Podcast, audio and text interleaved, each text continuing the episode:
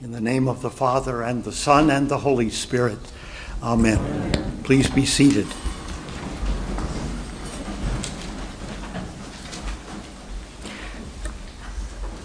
The texts for today treat of faith, as in the faith of Abraham.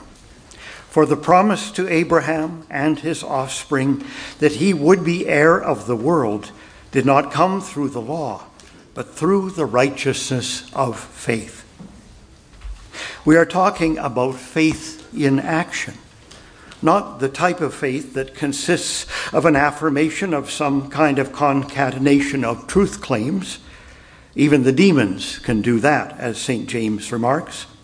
We are talking about the kind of faith that is best translated trust, the confidence that warrants one to go ahead with an undertaking when that undertaking is far from a sure thing in the world's eyes, when it's fraught with risk, or as the dwarf warrior Gimli so memorably says in Peter Jackson's screenplay for Return of the King, and I quote, certainty of death, small chance of success. What are we waiting for? End quote.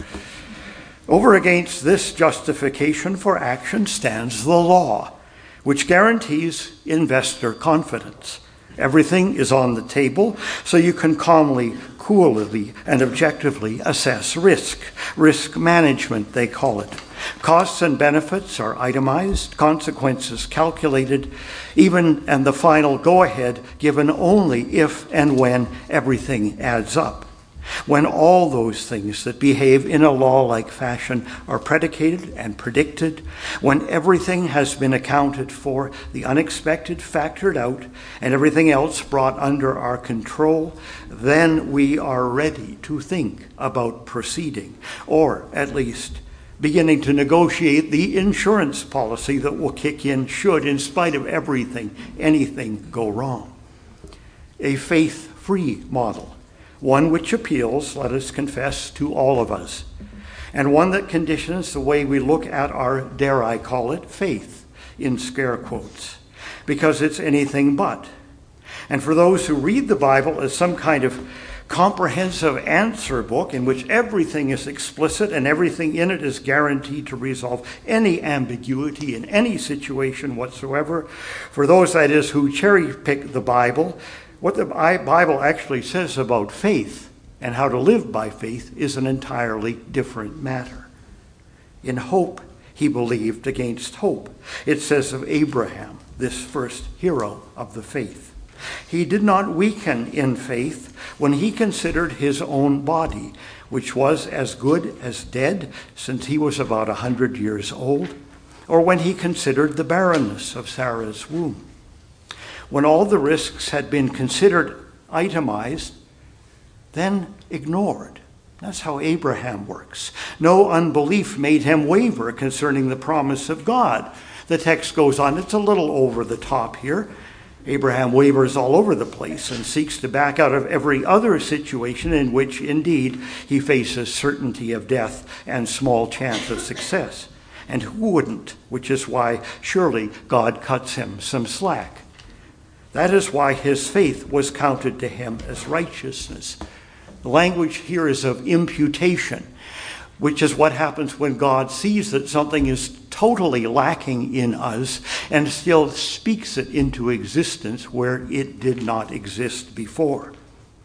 And a reminder again that faith, as we're talking about it now, is faith in action.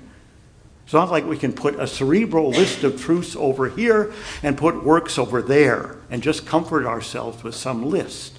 It simply doesn't work that way. Faith in action. God never required Abraham to simply say, Here I stand, and recite some doctrinal formulation in lieu of going off on his adventures. There was no doctrinal formulation he could have recited. There was nothing to know. A voice came from the silence and said, Follow me. And calling the crowd to him with his disciples, Jesus said to them, If anyone would come after me, let him deny himself and take up his cross and follow me. Risk managers assess this one, if you please. I suspect we'll see it as a new model in MBA programs all over the world. This is not to say that when we submit to God in obedience, this is tantamount to surrendering all hope. Not at all. Hope is one thing that Abraham, uh, even on his worst days, hangs on to, but very much as an exercise in delayed gratification. He gets no return, so he just keeps reinvesting and reinvesting his faith. Not a bad model. In hope, he believed against hope, the text says. In other words, in spite of all evidence to the contrary. For whoever would save his life will lose it. But whoever loses his life for my sake and the gospel's will save it. Don't even try, is what our Lord is saying. Just forget about it surrender everything. Now, no one surrenders their life without a little bit of a struggle. And what sustains them through the struggle? Faith. But not just blind faith, but a faith that clings to hope. And the hope is this that God is playing a different game than we are by different rules, with extra pieces, pieces that can make moves that our way of playing does not allow, that, the absence of any evidence to the contrary notwithstanding, lives in the hope that the God who set this whole thing into motion is never far away, that trusts, quote, in the presence of the God who gives life to the dead and calls into existence the things that do not exist. A bigger board, more pieces, a rule book that we never quite get to see, and a reserve of cash that seems always to replenish itself just when it has been exhausted. This is not playing fair, you may say, not by any rules I know, but this is how God plays. Even though everything is riding on us as well, God does not give us any covert advantage, any comfort from this great reserve that He keeps close to his chest. He plays these cards for all to see at once, and we're either in from the beginning or we're out. For what does it profit a man to gain the whole world and forfeit his soul? For what can a man give in return for his soul? This faith, the faith that springs from action, is also known as the faith of the soul. Not again a matter of clinging to beliefs whose value cannot be validated, but the investment of energy into what the soul finds meaningful, and a matter of feeling more than thinking. A task which, unlike the independence from God, which is the whole point of the law, I get all God's truth bound up in these leather covers. It's all there in black and white. What need have I of God? None, as long as you've got the book. This is the whole point of any rule of life or code of conduct. It finishes and ends here. This is all you need. Don't go any further beyond these safe boundaries. The construction of a self sufficient guidebook, complete in every detail, covering every eventuality. The faith which, on the other hand, guides our hearts beyond that especially into interrelationships, is a living and personal thing. It is not abstract and impersonal and dependent upon a personal relationship with a God who is a person. Now, the school of personal relationships is a school of hard knocks, of truths found by trial and error.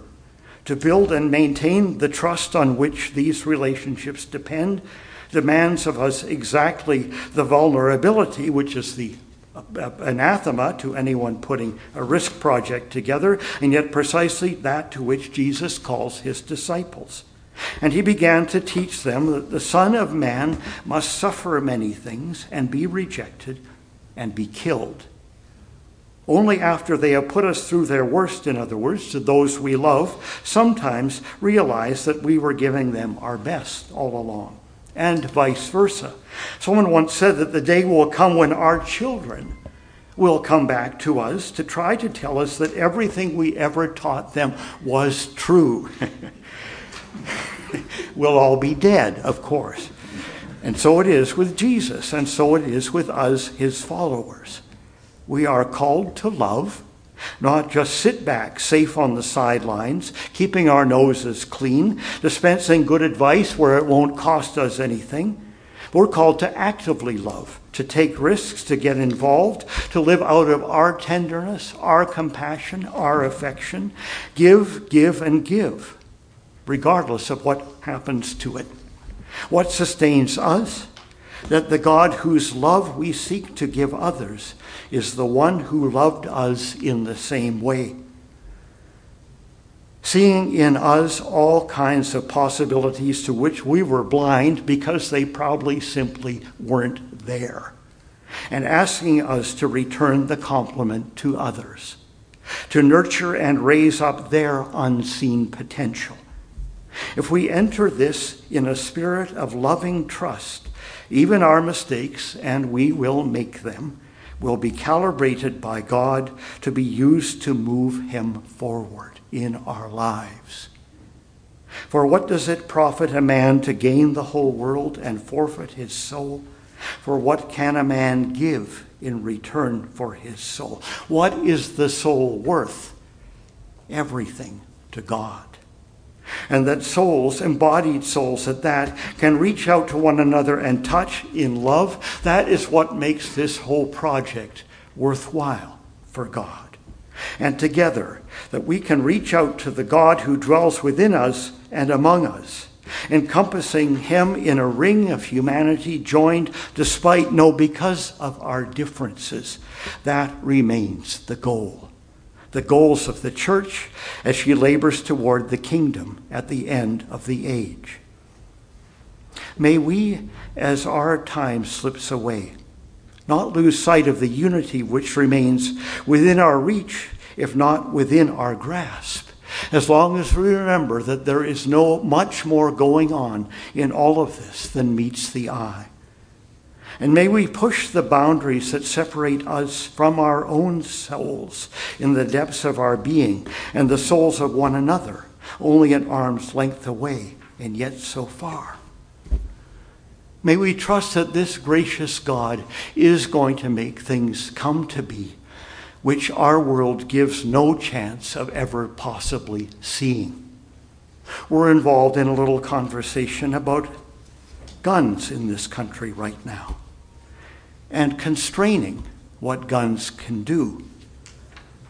One line of thought says guns are here, they're here to stay, so we must fight fire with fire. The answer is more guns, more guns, more guns. This is called what you see is what you get.